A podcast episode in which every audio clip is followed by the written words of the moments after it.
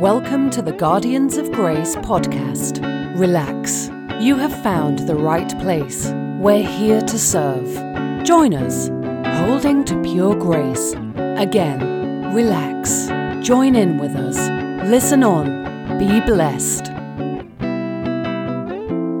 Defenders of Grace.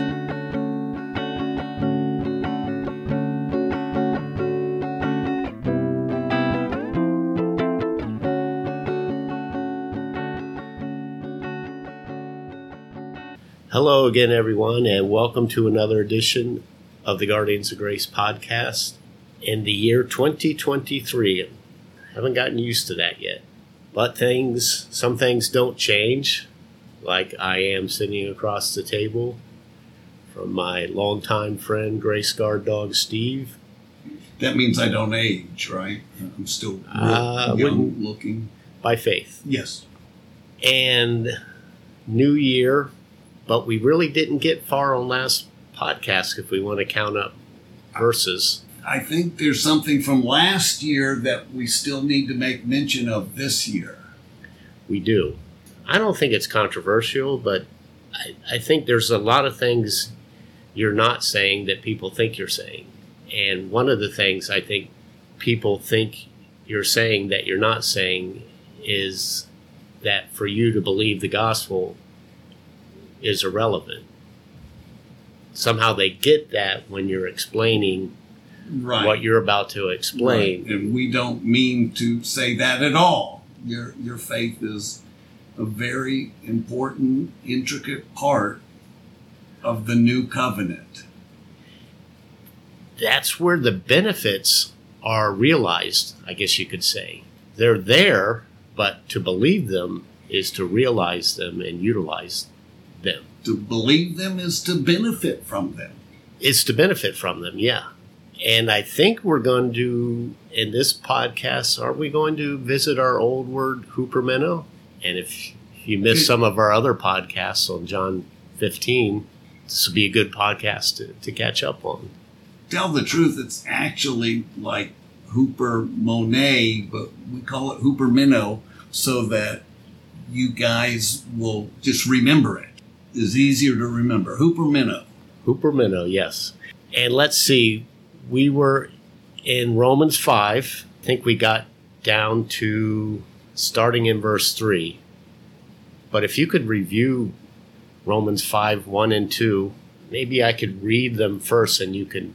Yeah, please read. Fill us in on what we learned. Okay, please read Romans 5, 1 and 2. I'm going to read the King James, and I'm going to read a Common English Bible. Okay, and then later we'll get into verse 3 and verse 4. Correct. Sounds like a plan. Romans 5:1 in the KJV. Therefore, being justified by faith, we have peace with God through our Lord Jesus Christ. Or in this English version, therefore, since we have been declared righteous by faith, we have peace with God through our Lord Jesus Christ. Well, there's one thing right there, isn't there? King James says justified. This Common English Bible says declared righteous for the same Greek word. Let me read verse 2. Both translations have the freedom to use the words they used. They're completely interchangeable. Justified is to be declared righteous, and to be declared righteous is to be justified. They are completely interchangeable. Yes, and same with to be declared faithful. And faithful, as we talked about last week, if I was to say, and this is completely hypothetical, no truth in this whatsoever, if I was to say, Steve, have you been faithful to your wife, you could say, yes, I have been faithful at times, ignoring the 77 extramarital affairs. You've been faithful. That I didn't really have. You didn't really have.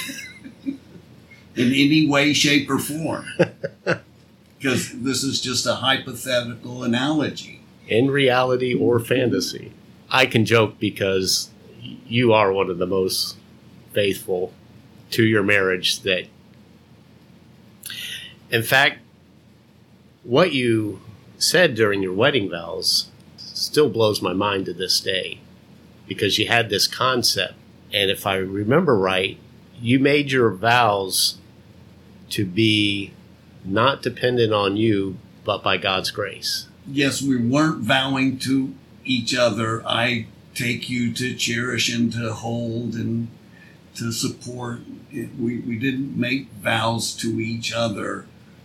We just made declarations of what we depended on God to do for us in our wedding.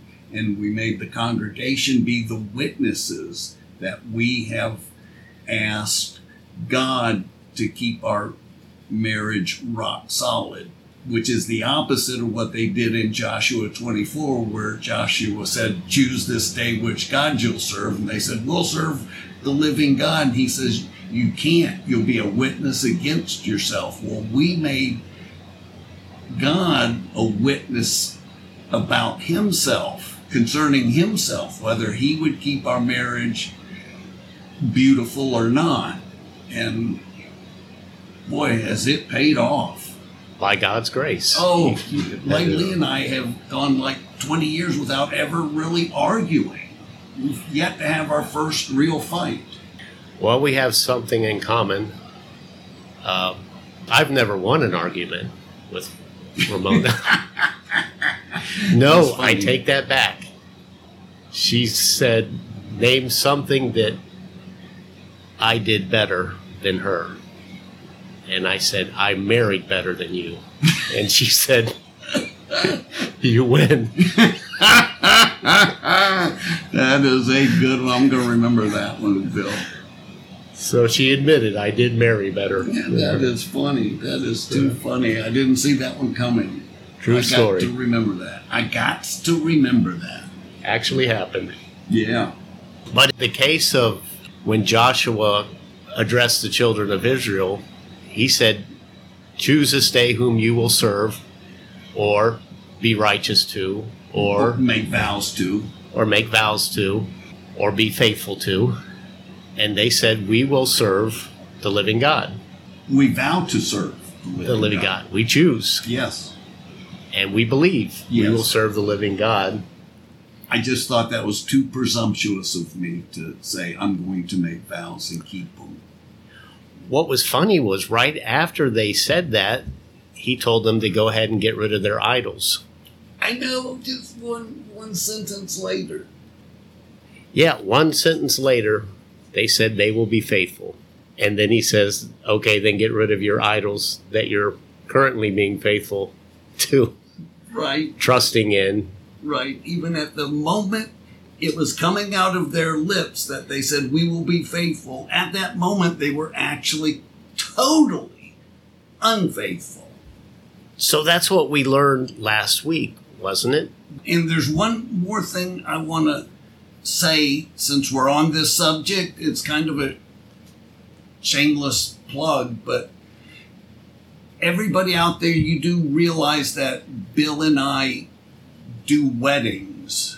And the reason I want to shamelessly plug the way we do weddings is because our weddings actually line up with this new covenant, which depends on God to do for us what we can't do for ourselves. So instead of making old covenant promises and dedications and commitments, we actually put God on the spot. We say, God, we're coming here with all these witnesses to say we depend on you to make us have an exemplary wedding. And if we don't show an exemplary wedding, it's on you. You embarrass yourself. So we want you never to embarrass yourself concerning our marriage.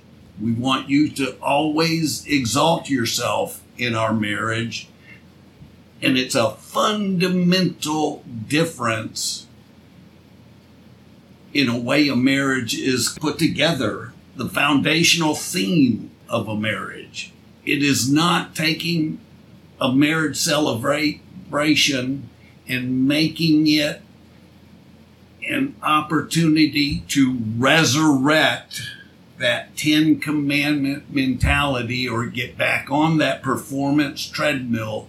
We want God on the performance treadmill for us. In the weddings that I do, I've kept up with the people, and the divorce rate in the weddings that I have done is zero. Nobody's gotten a divorce in any wedding that I've ever done that I can think of. God is faithful. And when we depend on him, as your vows said, depending on God's faithfulness to have a blessed marriage, then God's on the line for her. So if this is the only thing you get out of this podcast, it was definitely worth the money. Just realized a life-changing, big-ticket item change in the way you live out life from here on out, especially if you're planning on getting married. It's something to consider, how you start your marriage off with. And I'll end there. I think I've said enough, but it's something I feel strongly about and have felt strongly about for 30 years. I've never done a wedding, and I've had to turn them down because of this issue, but I've never done a wedding where the people that have me marry them have said vows to each other. Okay, so enough said. Let's see. So if you're following along, and from last week, I think we did Romans 5:1 and 2. I read 1. Yeah. I'm going to read 2. Okay, you want to read 1 again? Since keep it in context. Well, yeah. we just... Yeah. Nobody even remembers what 1 said. We talked so long on the rabbit trail. Okay, I'm going to read 1 and 2 again. Okay. Romans 5:1. Therefore, since we have been declared righteous by faith, we have peace with God through our Lord Jesus Christ. We have also obtained access through him by faith into this grace in which we now stand, and we rejoice in the hope of the glory of God. Okay, that was Romans 5:1 and 2. And do you want to review what we found out last week before we get into Romans 5:3? Yes, and I'll say, Lord, help me with this, because there's a sense in which I'm just clueless about what we did last week. But the way I see it was we were proving the point that we're not the faithful one. We're not the doer of faithfulness. It's Christ in us who is the doer of faithfulness. He is the doer. If we were to look at our natural face in the mirror, we would have to say, I do what I don't want to do, and I don't do what I do want to do, and because we're looking at our natural man, who is not the doer. But the doer is the one who abides in this law of dynamics that gives freedom, and it does for you what you can't do for yourself. And we abide in that law of dynamics. There's your word, abide. We abide in that law of dynamics. We do, and that's what we're getting into in verse 3. We're going to see our word abide. Yes, exactly. So we saw that being declared righteous, being faithful, and being justified are all the same thing. And it's not something that we do. It's something... God is justified, God is righteous, and God is faithful. So having found that out and having God put the first covenant before the second covenant, it's blatantly clear there's no one righteous, there's no one faithful. I think Romans 2 lists all of them. No one righteous, no one faithful, no one justified, no, not one. Not zero, a single person. Nada. And then in Romans 4, you get a couple examples of a couple guys that were declared righteous or declared faithful or declared having been viewed by God as justified. A review of their life story makes it very obvious it's not their faithfulness. No, it makes it obvious that when God said, "I'll remember their sins and lawless deeds no more," he meant it. He meant it. And that's what David calls a blessing in the chapter before. Exactly. Since we mentioned it, we might as well tell you what we're talking about. It gives the example of Abraham was declared righteous even though he wasn't circumcised. And from previous podcasts, you remember that circumcision was the point that got you into the covenant. You say, "I will circumcise, I will set apart my flesh and dedicate it to you," was the beginning of the new covenant. I'm sorry, beginning of the covenant of law. You had to do that to enter the covenant. And that was Paul's argument in Galatians 5, when he says, I warn you, if you allow yourself to be circumcised, you got to keep the whole covenant now. So it gives that example that David was under the law, Abraham was before the law, and neither one was declared righteous, faithful, or justified. Not by the history that is recorded in this book called the Bible. There in the history of the Bible, David was a murderer and an adulterer, a swindler, and Abraham had sex with his maid because he didn't believe God, gave his wife to the Egyptian king to have his way with her. He fell on his face and laughed at God. When God said, "Next year you're going to have this child," he laughed at God, right in the face, laughed at God. Can you imagine that? That's what the Bible says about Abraham. He did all those things, but in Romans 4, where we get a new covenant look at Abraham, and this benefits you guys too, because this is the way he sees you. Although the Bible records all the failures of Abraham, God sees Abraham this way, and this is what benefits you. He says, "As it is written, a father of many nations I have made you.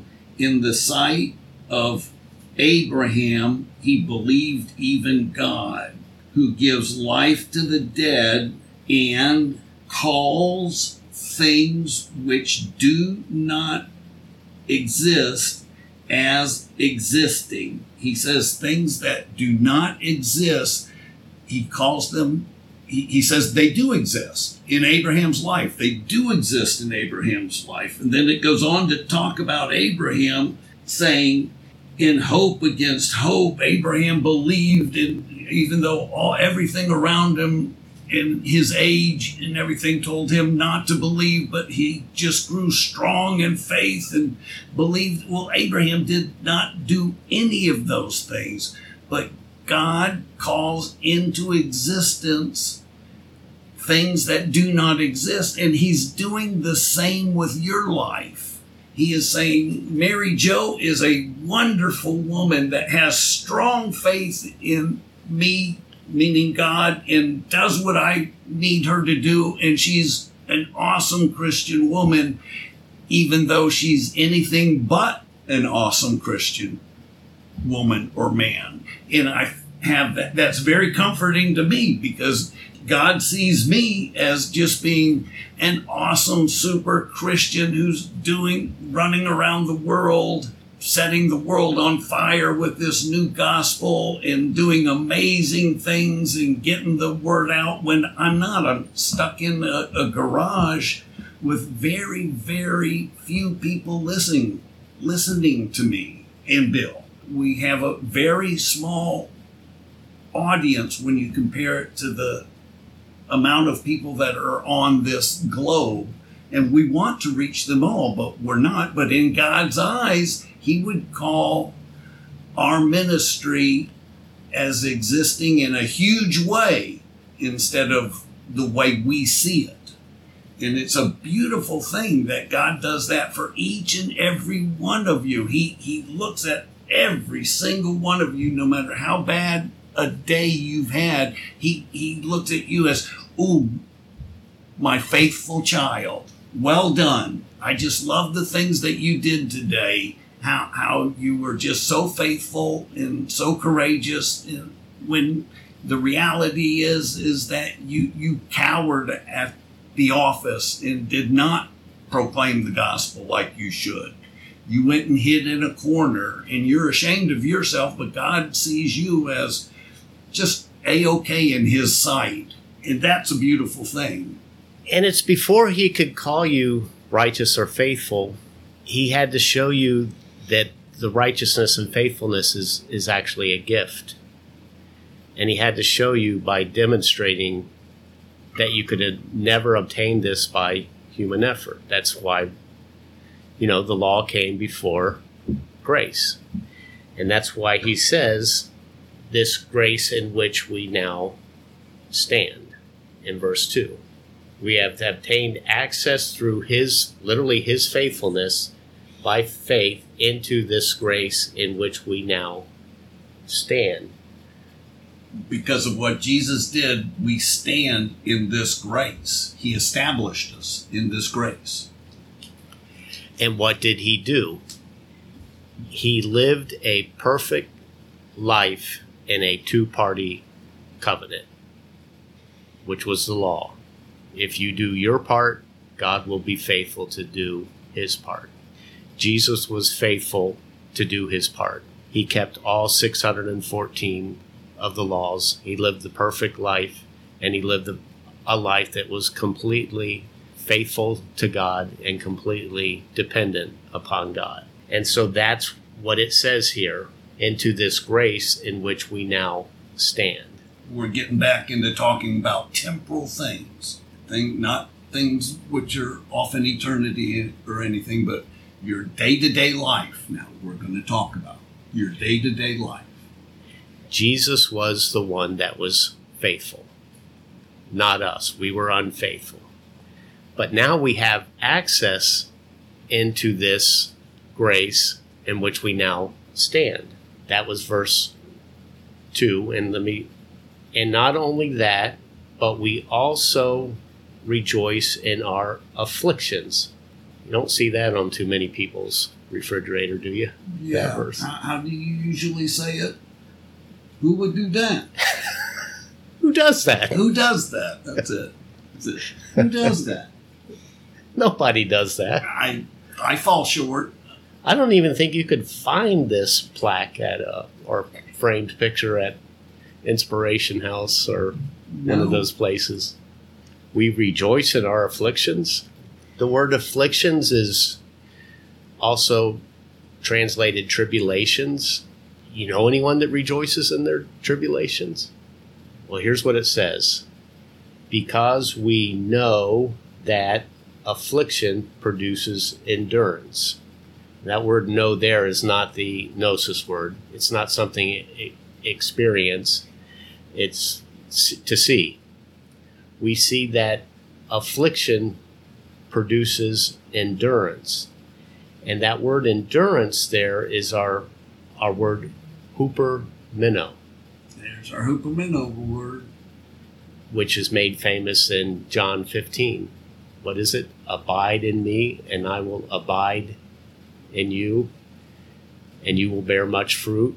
And apart from abiding in me, you can do what? Nothing. Well, faith is a fruit of the Spirit. For us to have faith, we're not going to get it out of ourselves.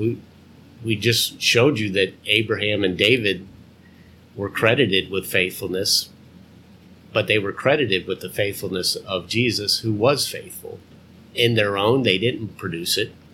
Affliction didn't produce in them faithfulness, but what it does produce is abiding or depending. Amen. When you go through trials, it makes you dependent on him. Especially when you fail miserably at the trial. You quit depending on yourself and you say, Lord, I need you to help me because I'm fixing to face another trial and I've learned my lesson. Abraham and David were given grace, but they weren't given this abiding grace that we have. When you're going through a trial or a tribulation, like Abraham when he was told to go to the promised land and a famine happened, it didn't cause him to be dependent upon God and to have faith in God. When he was facing a famine, he did what he did. What he did was utilize his own strength, his own understanding, his own thinking, and said, I better go to Egypt. Egypt is always a picture of the world, picture of human effort, you could say. It's a picture of you trying to figure this out on your own, trying to solve your own problem. So why would we rejoice in tribulation? Because we're about to see something that we could never do ourselves. Humanly speaking, it's the same thing James says too. Both of these guys are spot on, and they're both just imitating each other. And so affliction, tribulation produces Hupomeno. The trial you go through, the result of that is you become ever more abiding or ever more dependent upon God. You do what Jesus told you to do. Abide in him. It causes you to begin to rely on God's strength in you, not your determination. Yeah, determination. And then it says, endurance produces proven character, and proven character, hope, produces hope. And this hope will not disappoint us because God's love has been poured out in our hearts through the Holy Spirit who he has given to us. So let's break this down by asking Steve sort of a trick question. Why does hope not disappoint us, Steve?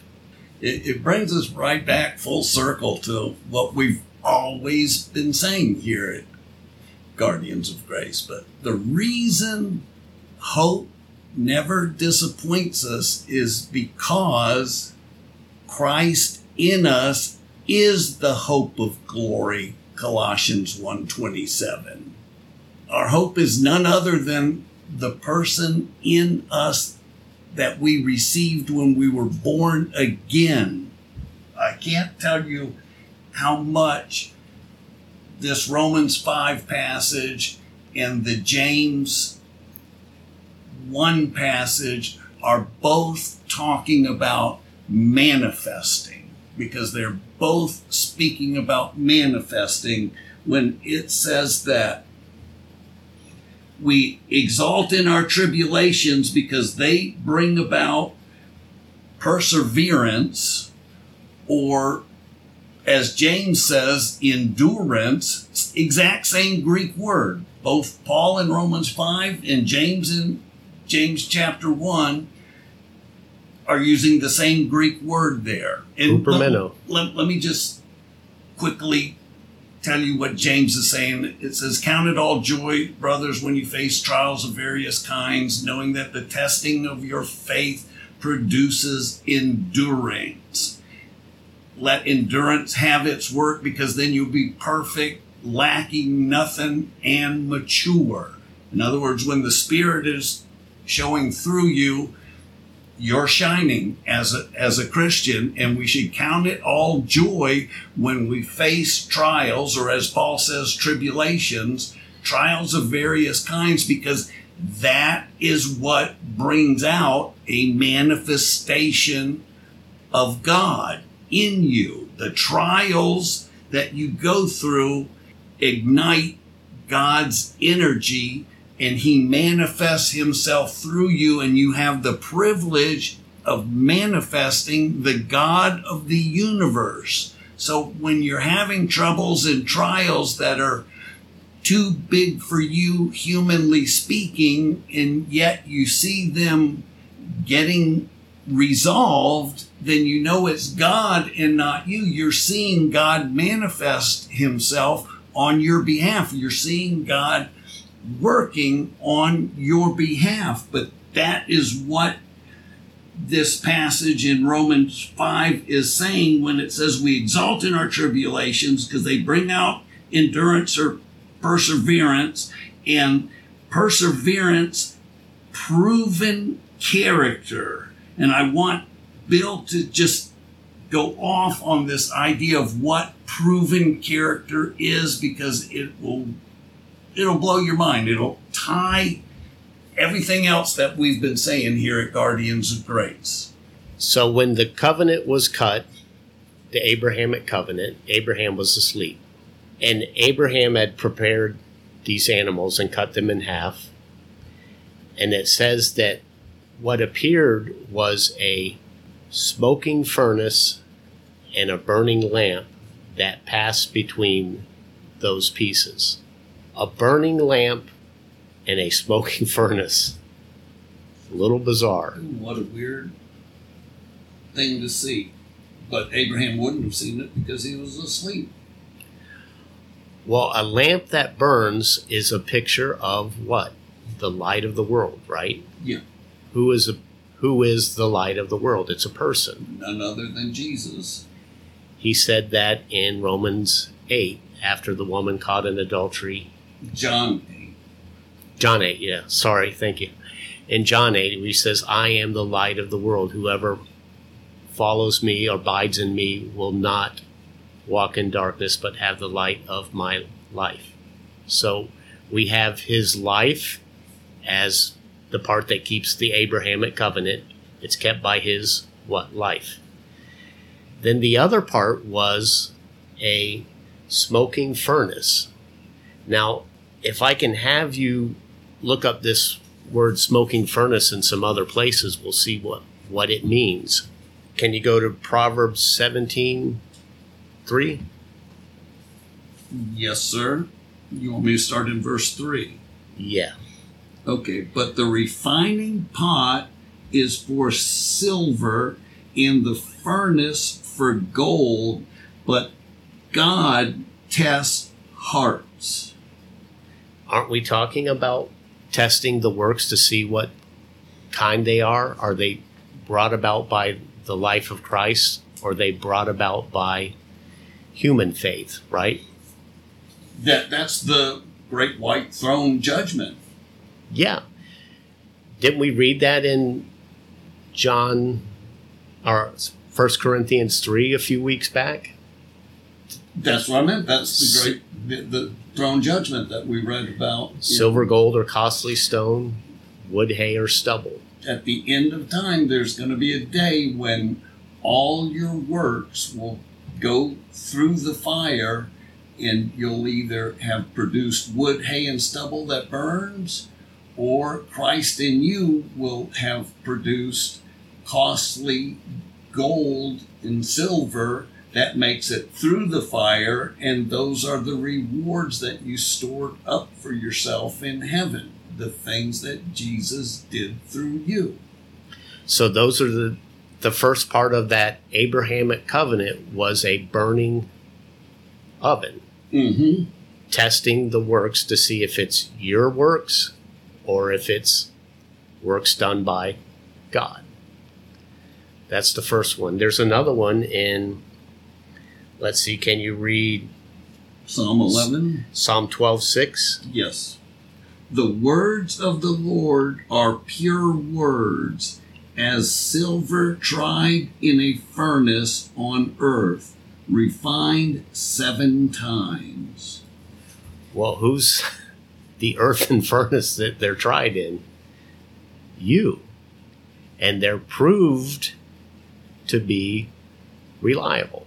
That's what that word proved means in Greek. Dokios, dokimon, I think it is. Proven character is tested, dokimon. And it's tested in a burning oven, so to speak. And it's tested to see, is it the work of the Holy Spirit? Is it the work of Jesus in you? Is it the work of Christ in you, the hope of glory? Or is it the work of your human effort or flesh? So you're saying from way back in the beginning of the book and through Psalms and Proverbs and everything, they were already giving us this illustration about what works make it through the fire and what works get burned up. The stuff that Jesus does makes it through the fire, and the stuff that Jesus doesn't do burns up. These are illustrations throughout the Old Testament of this one thought. And that's what he says here, that tribulation produces these work, because the dead works are burned up. And what's left is the love of God working through you. And it says that this love, what? Doesn't disappoint. This hope and this work produced by the Holy Spirit, work produced by a Hooper Minnow, by abiding in the Spirit, it says it doesn't disappoint. Doesn't it say that? And hope does not disappoint? Yeah, I think we need to run right back there and dig into it. I think so, too. Well, let me ask you, have you got there yet? I did. I'm actually going to pull out the New American Standard. Okay. Okay, Romans 5:1 through 5. Let's go to 5:6 and see where we are. Okay, Romans 5, verse 1. Therefore, having been justified by faith, we have peace with God through our Lord Jesus Christ, through whom we have also obtained our introduction by faith into this grace in which we stand, and we exult in hope of the glory of God. And not only this, but we also exult in our tribulations, knowing that tribulations bring about perseverance, and perseverance proven character, and proven character hope. And hope does not disappoint, because the love of God has been poured out within our hearts through the Holy Spirit who has been given to us. He's saying it's all about the faithfulness of God. It's all about the faithfulness of the promise that he made to Abraham. And included in that promise was this idea that would test our works and contrast them with his faithfulness. And doing that would lead us to this dependence on his Spirit, or the love of God that was shed abroad in our hearts by the Holy Spirit. That's what tribulations actually do. They are a test to see what kind of faith this is. What kind of manifestation this is. Right. What kind of manifestation is this? Is it a manifestation of Adam, or is it a manifestation of Jesus? That's what it gets down to. Is it Christ in us, the hope of glory? Christ in us, the one that passes the dokimos test? Christ in us that makes it through the fiery furnace talked about in Genesis 15? Or is it our wood, hay, and stubble that doesn't pass? When we look at tribulations, very few people, including myself, have ever thought of it as something to rejoice about. And I don't think you can rejoice unless you see it from this angle.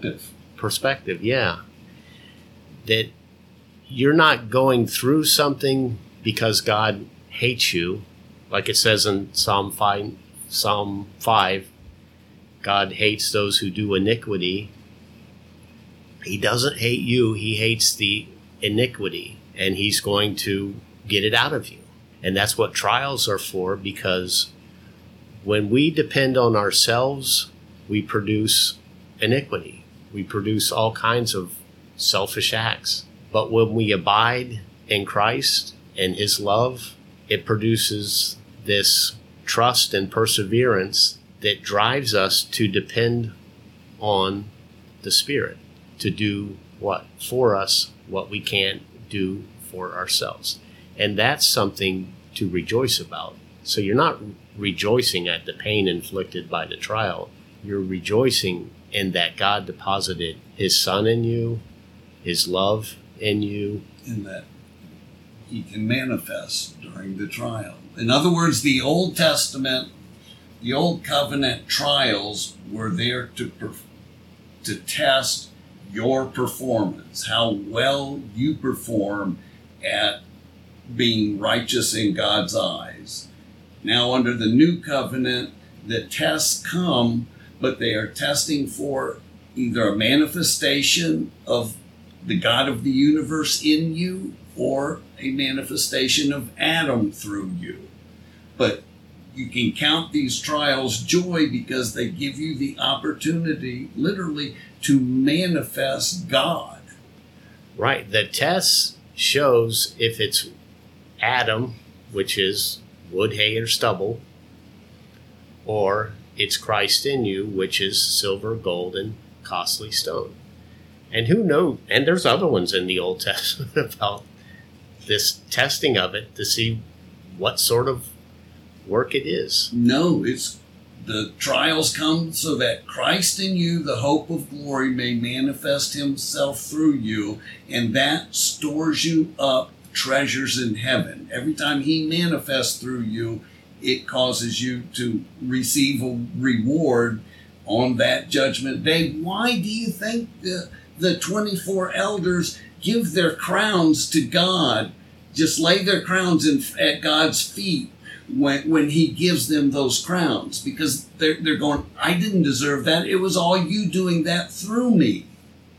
It was produced by God. Yes. By the Spirit. Yes. And so in this new covenant, the first thing is that all our sins and lawless deeds are forgotten about. The slate is white clean.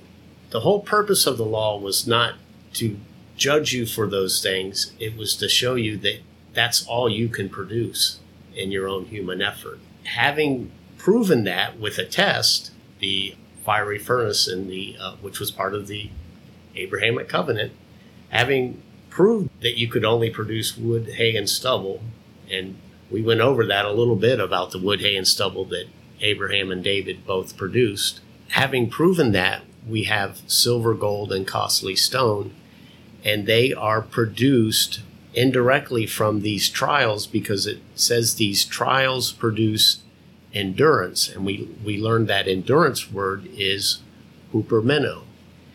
So it's tribulation that actually drives us to abide in Christ. And it doesn't even really say that we decide to abide in Christ. I would say it's more of we have no other options but to abide in Christ. I don't know. I know you have been in some of those trials, and I know people in our audience have come to that point where they say, I see no way out of this trial except I'm just going to cling to God. I'm going to depend on the Holy Spirit. I'm going to depend on the love of God. I know God loves me, and I know his love is not going to disappoint me. And I know he's given me his Spirit. And probably we would never know about this dependence upon the Spirit if we weren't ever put in situations where we had no other option but to depend on the Spirit. Generally, as it goes, the thanks be to God usually comes after the trial. I don't know many people, I've never done it myself, said, thank you for this trial because I can't wait to see what you're going to do through me. Never said that. As much as I know this, I still have never said that. What's the whole purpose of affliction, tribulation, trials? Not to, exercise your faith. They're to make the Guardians of Grace point, are you so foolish? After beginning in the Spirit, are you now going to try and attain the goal by human effort? Are you going to get your way out of this trial you're in? I don't know. Certain people that get on television and talk about prosperity and that if you're not prospering in your life, God doesn't love you, you're not exercising faith. The way you can exercise faith is to write a check to our ministry. That's just vanity here, isn't it? It's bogus. They would teach you that if you're going through a trial, it's because you're not believing in God. But this passage that we just read says quite the opposite. You're going through the trial because God does love you. This trial you're going through is not that you're not trusting God. It's just showing you how much you do need to trust God and how valuable your trust in God actually is.